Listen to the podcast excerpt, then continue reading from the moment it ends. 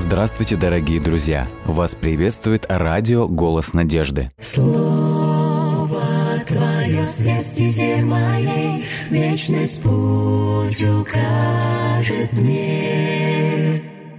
Слово Твое свет стези моей, вечность путь укажет мне. Буду помнить я любовь Твою всегда, мне каждый миг с Тобой дорог. Веди своей рукой в небесный град святой, и будь со мной Ты до конца. Слово Твое свет стези моей, вечность путь укажет мне. Слово Твое свет стези моей, вечность путь укажет мне. Если убоюсь, если я с пути собьюсь, знаю я, Ты со мною, и в Твоих руках исчезает страх. Будь со мной Ты до конца, до конца. Слово Твое свет стези моей, вечность путь укажет мне. Слово Твое свет стези моей, вечность путь укажет мне. Вечность путь укажет мне. Дорогие друзья, мы продолжаем читать. Сегодня у нас 41 глава, как мы и говорили, книги «Псалтерь». Но перед этим хочу напомнить, что если у вас есть какие-то предложения, пожелания, а конкретно, может быть, у вас есть какие-то молитвенные просьбы, нужды, то вы можете присылать их во все группы «Радио Голос Надежды» в социальных сетях, а также на номер WhatsApp или Viber. Номер телефона +7 915 688 7601 с пометкой «Программа «Добрый день». Ну что, мы переходим к прочтению 41 главы. Перед тем, как мы начнем читать текст, я хочу несколько слов сказать о том, что мы подошли к 41 главе, или к 41 псалму, вернее сказать. Да. И именно с этого псалма, 41-го псалма, начинается второй раздел книги «Псалтерь». Вот так мы незаметно закончили с вами первый раздел книги «Псалтерь». Да. Вот. И здесь давайте вот кратко подметим, что собраны псалмы из разных источников. Если первый раздел – это были псалмы в основном псалмы Давида, то здесь псалмы собраны из разных источников. Здесь есть псалмы сынов Кореевых, это были храмовые музыканты, Асаф, основатель другой храмовой группы. Конечно же, половина псалмов в этом разделе – это псалмы Давида, а также есть псалмы Соломона и 3 анонимных псалма. Вот как бы такая вот соборная группа псалмов, которая начинает, или вернее, в которую входит второй раздел книги «Псалтерь». И еще один момент хочу подметить, что 41 и 42 псалом исследователи, они объединяют вместе, потому что эти псалмы практически об одном, поэтому исследователи объединяют эти два псалма, поэтому мы сегодня 41 и 42 псалом объединим и прочитаем их вместе, потому что здесь заложена основная идея. Как лань желает у потоков воды жажду свою утолить, так стремится душа моя быть с Тобой, о Боже. Томлюсь я по Богу живому, когда пойду, когда я явлюсь пред Ним. Днем и ночью слезы мне пищею были, когда от зари до зари враги вопрошали меня, где же Твой Бог? А я, когда изливаю душу свою, о том вспоминаю, как шел я с молящимися, как к Дому Божьему вел их. Криками радостными, песнями хвалы, сопровождаемой в шествии праздничном. Что унываешь ты, душа моя? И зачем беспокоишься? Уповай на Бога, ведь я еще буду славить Его, Спасителя моего. Боже мой, душа моя в унынии, поэтому я о Тебе думаю. Стремнина зовет стремнину в реве Твоих водопадов, волны Твои, буруны надо мною прошли. Днем являет Господь любовь свою неизменную, а ночью я песни ему пою, молитву возношу Богу, жизнедателю моему. Скажу я Богу, скале моей, почему ты забыл меня? Почему в печали я должен ходить? В смертельных страданиях я, когда враги мои надо мной насмехаются, когда от зари до зари вопрошают меня, где же твой Бог? Что унываешь ты, душа моя, и зачем беспокоишься? Уповай на Бога, я еще буду славить Его, Спасителя моего. И вот текст 42-го псалма. «Подтверди правоту мою, Боже, ведь Ты, Бог мой, прибежище мое. Почему ж Ты отверг меня? Почему в печали я должен ходить? Озари меня светом Твоим и истиною Своею, да руководят они мною и укажут мне путь на святую гору к месту пребывания Твоего. Тогда приду я к жертвеннику Божию, приду к Богу радости моей и восторга моего. Буду играть на лире и петь хвалу Тебе, Боже мой». И вот заканчивается 42-й псалом тем же припевом, потому что припев подразумевает постоянное опевание какой-то главной мысли. «Что унываешь ты, душа моя, и зачем беспокоишься? Уповай на Бога, ведь я еще буду славить Его, Спасителя моего и Бога моего». То есть мы видим вот эти вот припевы, они, в общем-то, венчают и 41-й, и 42-й псалом. Может быть, первый, скажем, часть была пелась в начале, а да, вот это пелось в конце, ну, к примеру, то есть слушай. То есть в любом случае эти два псалма, они едины по теме, поэтому они объединены в один псалом. Давайте подметим такой момент. Мы очень много говорим об образах, которые использует псалмопевец в своих псалмах. Да, очень много. И вообще каждый псалом, он чем-то запоминается. То есть мы говорили, что есть псалмы, которые у нас на слуху, известные псалмы. Чем запоминается данный псалом? Давайте более конкретный вопрос зададим. Каким образом запоминается этот псалом? Или по какому образу узнаем мы вот эти 41-й и 42-й псалмы? Что ты беспокоишься, душа моя, да? Это вопрос, а образ, который рисуется, как лань желает, под оком воды. Поэтому давайте немножечко мы попробуем разобрать вот этот образ и посмотрим, что побудило представить вот этот образ лани, стремящейся к потокам воды. То есть какое состояние передает псалмопевец, когда говорит «я подобен лани, которая стремится к потоку воды». То есть это образ, который передает определенное состояние воды. То есть что, скорее всего, переживает псалмопевец, что побудило его выражать свои эмоции вот в таких образах? Ну, тут или какая-то нужда, или же какая-то благодарность. Человек хочет поделиться вот этой новостью, и он хочет это сделать. То есть... Как вот животное. Давайте вот мы еще раз как бы вот к этому образу непосредственно. Лань, стремящаяся к потокам воды. То жажда. Есть жажда. Вот это главная ключевая идея. Здесь рисуется образ безжизненной пустыни, палящий зной. Я как-то вспоминал, есть произведение Антуана Экзапери, французского писателя. Он был военным летчиком, и их самолет потерпел крушение в пустыне Сахара. И вот он назвал свой рассказ «В сердце пустыни». И вот он рассказывает, как они 3 дня или 4, может, даже может, более 5 дней находились вот в этом безбрежном океане пустыни, когда он говорит, когда солнце, как, говорит, как молотом бьет по голове, и у тебя ни капли воды. Говорит, мы с фюзеляжа буквально вот эти капельки ночные собирали. Поэтому пустыня – это всегда образ вот такой выжженной местности, где человек не приспособен для жизни, где человек умирает от жажды. И вот здесь мы знаем, что, конечно же, в этих местах обитают и животные.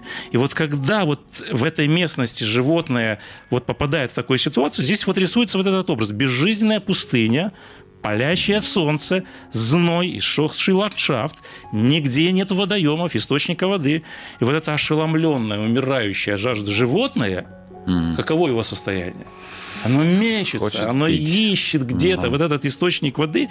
И вот это сравнение, это, вот эта идея нестерпимой жажды во время засухи, это образ смертельного кризиса, когда человек буквально задыхается, он умирает, потому что Экзюпери описывал, говорит, мы в буквальном смысле этого слова умирали от жажды. И говорит, я тогда, говорит, не подразумевал, что, говорит, мы привязаны пуповиной к колодцам земли. Это же образное сравнение. Вот. И поэтому псалмопевец говорит в 4-м тексте, у меня бедственное положение, у меня смертельный кризис. И обычно он всегда говорит, и вот здесь опять же вот эта идея в 4-м тексте, слезы мои были для меня хлебом моим. Угу. Единственная вода, которой он утолял свою жажду, это были слезы, которые ручьем текли из его глаз, изнуряли его силы. Давайте посмотрим, что усугубляло эти физические страдания. Потому что этот образ некой такой болезни или, может быть, каких-то переживаний внутренних. У псалмопевца вот этот смертельный кризис, но, опять же, мы вчера говорили об этом. Псалмопевец был в смертельной болезни, если вы помните вчерашние наши размышления. Но к его болезням физиологическим, или болям, или страданиям, что присоединялось, что усугубляло его страдания?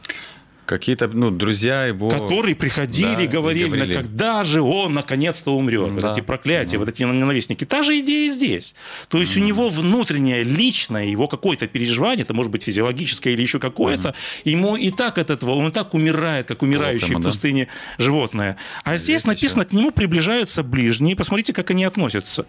Написано здесь в новом переводе «от зари до зари». В синодальном переводе написано «говорили мне всякий день». То есть это повторяется с утра до вечера, а также 6 дней в неделю, и они говорят, где же твой Бог? То есть идея какова? У псалмопевца состояние бедствия, долгое время проблема не разрешается, люди видят на это, говорят, вот ты Богу молишься, вот ты на своего Бога уповаешь, ну и где же твой Бог? Как переживает псалмопевец вот эти насмешки, или вот это в буквальном смысле слова высмеивание псалмопевца и его веру. Они говорят, может быть, Бог спит, или занят, или там еще чем-то занят, или забыл тебя. И вот посмотрите, как псалмопевец реагирует. Он живой человек, и он реагирует на эти выпады. И он в 11 тексте говорит, когда говорят мне всякий день, где твой Бог, он опять рисует образ. Он говорит, такая ситуация как бы поражала кости мои, когда ругаются надо мной враги мои. И говорит, я в смертельных страданиях, когда враги надо мной насмехаются. Его смертельные страдания усугубляются смертельными страданиями того, что он испытывает вот это вот поругание, вот эту насмешку. Да, насмешку. Это уже, мы говорим, психологический элемент. Мы говорим, он часто говорит и о физической проблеме, и психологической. Еще один образ. В 8 тексте смотрите, что он говорит. «Бездна бездну призывает голосом водопадов твоих, все воды твои и волны прошли надо мною».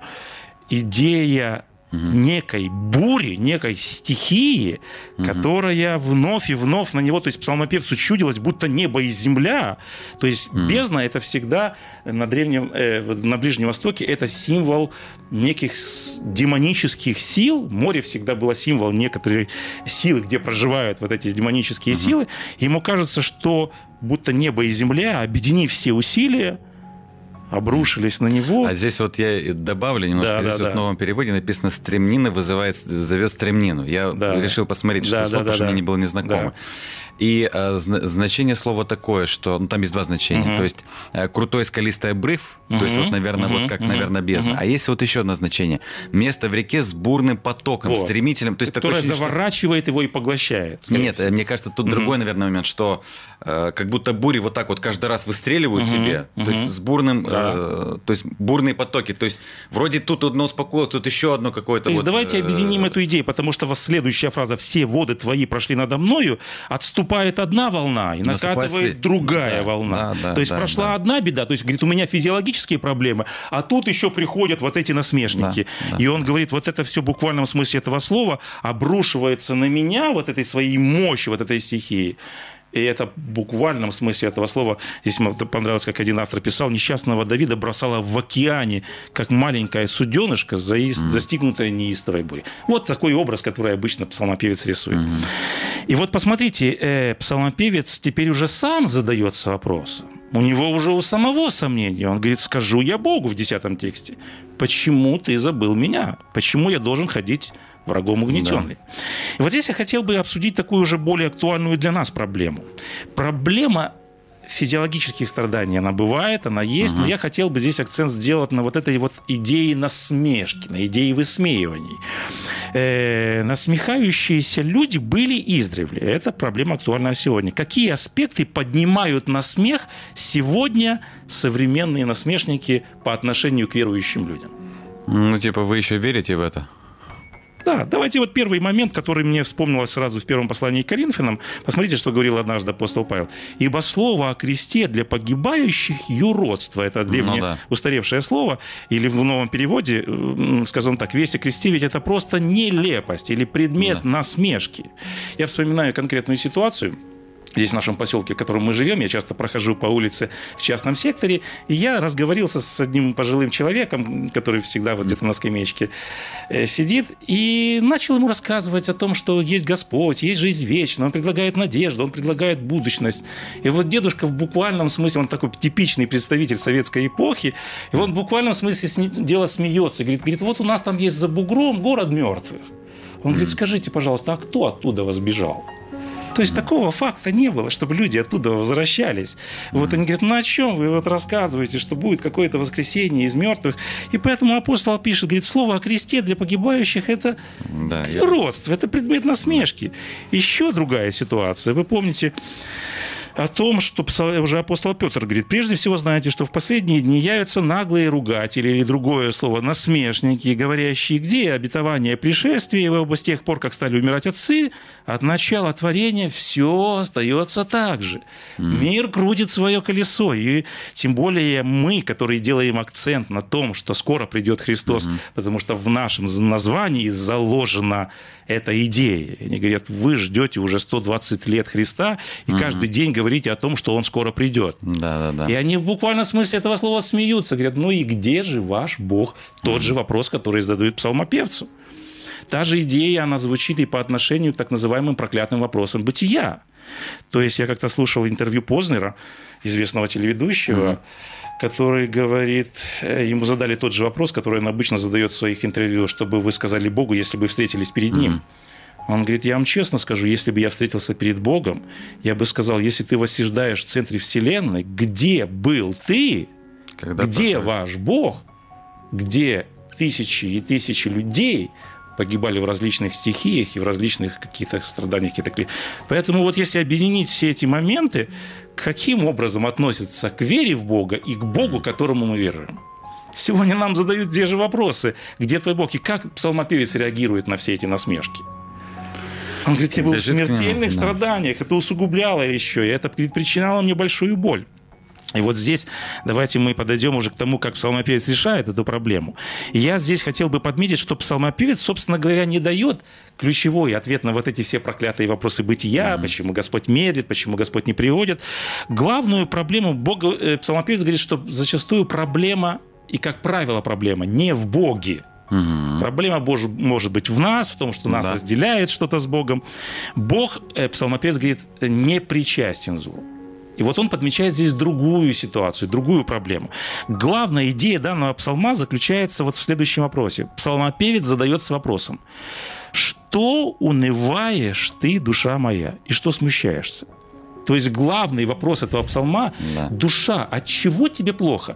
Псалмопевец пытается вот быть вот этим вот искателем души, как однажды называли, в общем-то, Достоевского. Он рыскал вот в этих потемках души, и он пытается покопаться в душе и ответить на вопрос, почему обычно людям бывает плохо? То есть псалмопевец перечисляет, говорит, вот у меня и беды и физиологические, и психологические, и всякие разные. И он задается вопросом, почему душе обычно бывает плохо? Странно вообще, на самом деле. Нет, я задаю, может быть, вопрос, или псалмопевец, может быть, задает странный вопрос, потому что обычно вопрос риторический. Мне плохо, потому что у меня проблема. Вот такая, такая-то и такая-то. Ну, да, и у нас бесконечный список. Почему псалмопевец задается этим вопросом? Он говорит, друзья, он говорит, проблемы того, что нам плохо в душе, не от того, что у нас проблемы. И здесь я хотел бы вспомнить конкретные примеры. Есть множество примеров, когда человек был в крайне стесненных обстоятельствах, когда у человека, казалось, была невыносимая, неразрешимая проблема. У человека был мир, покой, и более того, бывают случаи, когда в таких моментах у человека бывает радость. Давайте вспомним конкретный пример. Апостол Павел, которого мы уже сегодня вспоминали, находится в страшном месте, в Мамертинской тюрьме, в сырой, гнилой тюремной камере. Вот посмотрите, какие слова он пишет, находясь в этом ужасном месте. Я и о том, это послание к филиппийцам, как говорят исследователи, эти тексты были написаны из Мамертинской тюрьмы. Посмотрите, что он говорит. Я и тому буду радоваться. Он говорит, я нахожусь в этом ужасном месте, говорит, а я и тому буду радоваться. То есть он выражает, он же не просто пишет для того, чтобы вот что-то сказать такое. Ну да, не ради класса. Дальше он говорит, радуйтесь всегда Господу, он призывает других, и еще говорю, радуйтесь. А я весьма возрадовался, говорит апостол Павел, находясь в темной сырой темнице. Вот здесь надо сказать, что зачастую наша радость, она всегда связывается с внешними обстоятельствами. У нас нет здоровья, у нас нету средств, у нас нету какого-то хорошего отношения к нам. И поэтому нам всегда чего-то не хватает и будет не хватать. От этого наша радость какая обычно? Вот такая она хлипкая. Да. Сегодня у нас есть настроение, завтра что чего-то у нас нет, завтра у нас настроения нет.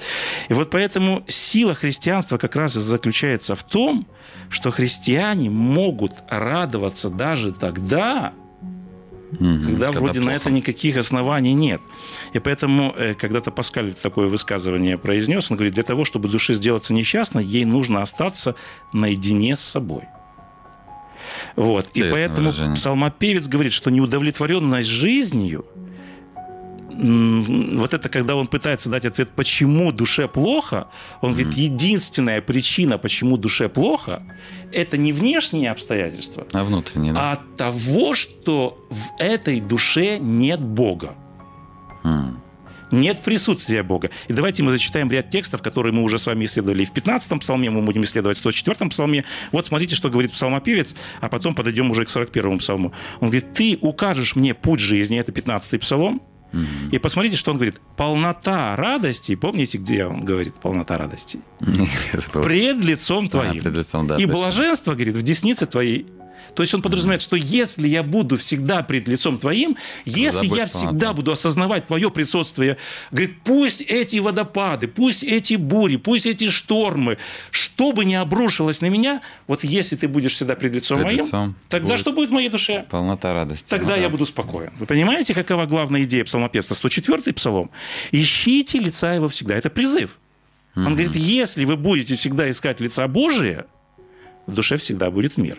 И вот теперь ответ на вопрос, откуда приходят в сердце человека страхи, пустота, непокой и немир. Псалмопевец говорит, если полнота радости пред лицом твоим, то непокой – это значит отвернуться к Богу спиной. Да. И поэтому псалмопевец на данную проблему рисует образ. Как лань желает к потокам души, так душа моя желает кому? Он говорит, Господи, я и не ищу решения проблем зачастую. Потому что проблемы будут всегда, и они будут бесконечные. Но, говорит, я ищу главное. Вот если ты будешь всегда предо мной, я, говорит, подобен человеку, умирающему в пустыне, не от того, что у меня вот эти проблемы, а от того, что я на каком-то моменте поколебался о том, что ты рядом. Поэтому, помните, он говорит, почему ты отступил от меня? Да. Поэтому он говорит, как лань желает к потокам Девы, так желает душа моя к тебе, Господи. Дальше он говорит, жаждет душа моя к Богу крепкому, живому, когда приду и явлюсь пред лице Его. Что унываешь ты, душа моя, и что смущаешься? Уповай на Бога, и я буду еще славить Бога моего. Вот это слово «уповай» я посмотрел в древнееврейском языке.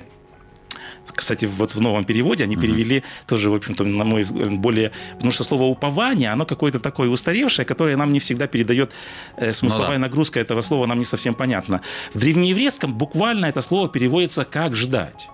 Интересно. Вот посмотрите, какая идея. Ждем ли мы либо когда электропоезда, или ждем ли мы когда-либо человека, который никогда нам не обещал прийти навстречу? Не ждем. Обычно мы ждем чего и когда. Когда нам обещают. Когда мы точно знали, что нам кто-то что-то обещал, или когда я знаю, что в расписании есть вот такое прибытие. Да, понимаете? Тогда ждем. Да. Вот в чем идея упования. То есть псалмопевец говорит, я не надеюсь на что-то такое эфемерное, чего мне кто-то не... Он говорит, я просто... Да, видите, основная проблема какая? Долгое время Господь вроде как бы не приходит к нему. Но он говорит, мне Бог обещал. Мой Бог таков, что он не может оставить меня. Поэтому он говорит, я просто буду стоять и ждать. Вот это слово передается другим словом «упование». Поэтому нас псалмопевец сегодня призывает, чтобы, несмотря ни на что, мы, во-первых, искали всегда лица Божия, присутствие Божие, чтобы нас ничего не разделяло с Богом. А с другой стороны, даже если долгое время, вроде бы, как нам кажется, что Бог не приходит, Бог нас не забыл, Бог не оставил. Иисус Христос говорит, может ли какой отец подать камень или скорпиона, если хлеба. Человек или сын попросит у него рыбу или хлеб там, да. Вот, поэтому Господь, Бог – это Отец Небесный. Он не забыл, не оставил. Может быть, Он нас испытывает. Может быть, еще какая-то. Он суверенный Бог. Может быть, это даже ответ «нет», как мы часто говорим. Ну, да, может, поэтому псалмопевец говорит, а я, несмотря ни на что, буду стоять и ждать. Поэтому Господь призывает нас к терпеливому ожиданию, когда, может быть, проблема наша не разрешается. Да. Ну хорошо, у нас сейчас есть некоторые молитвенные просьбы. Наталья Самарина просит помолиться за отношения. Есть много церквей, да, в любом случае, как и в любой семье, есть определенные проблемы. Вот отношения в семье, семейные отношения. Ну, не то, что нет, именно в церкви, она именно про церковь, то есть она, видать, посещает церковь, и вот в ее, в некоторых, видать, может быть, не в ее, только вот где-то вот в разных церквях она видела определенные напряжения в отношениях, и вот помолиться за то, чтобы люди на самом деле понимали, вот как мы сегодня говорили, чтобы видеть... Как говорится, повернуться лицом к Богу, да. И вторая просьба. Елена Иванова просит помолиться за Ирину, которая находится в Белоруссии. Она с детства прикована к постели и сейчас ведет группу «Небо и Эдема». Пишет замечательные стихи, и ей очень нужна молитвенная поддержка. И помолиться за ее близких и за возрождение, так сказать, духовной веры. Вот. Вот такие вот молитвенные просьбы. Наш Отец Небесный, во имя Иисуса Христа, в конце трудовой рабочей недели мы вновь приходим к Тебе, благодарим Тебя, что Ты вел нас до этого момента, за то, что Ты, Господи, по Твоей милости позволил нам вновь слушать голос со страниц Священного Писания. Мы благодарим Тебя за то, что Ты вновь нас наставлял в истине, в Слове Твоем. Наша душа, Господи, действительно понимает зачастую псалмопевца, потому что зачастую мы также теряем мир и покой в нашей душе. Господи, просим Тебя, помоги нам всегда искать прежде всего Царствие Божие и праведности Твоей. Помоги нам всегда прежде всего искать, как псалмопевец, Тебя и Твоего лица. И когда Ты будешь рядом, когда Ты будешь с нами, когда мы будем веровать в это, мы всегда будем испытывать в своей душе мир, поэтому помоги нам всегда в наших жизненных обстоятельствах всегда осознавать Твое присутствие. Наша сегодня молитвенная просьба Натальи, она просит о том, чтобы Ты уладил, устроил отношения в церкви. Мы не знаем конкретные обстоятельства, но мы просим Тебя по своей великой воле, устрой и усмотри все в этом церковном сообществе. Мы сегодня просим также Елене, которая просит за Ирину, она прикована к постели, и мы видим, что эта женщина особым образом нуждается в Твоей помощи и в Твоей поддержке. Мы просим Тебя, помоги, чтобы она всегда осознавала Твое присутствие, и чтобы она всегда уповала на Тебя и находила в этом мире утешение.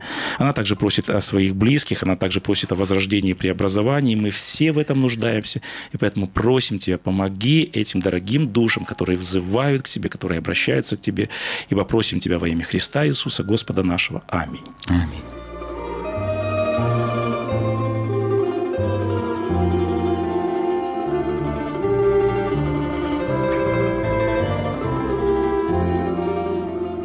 Дорогие друзья, вы можете оставить свои сообщения через WhatsApp и Viber по номеру +7 915 688 7601 или позвонить нам на бесплатную линию, которая работает на территории Российской Федерации.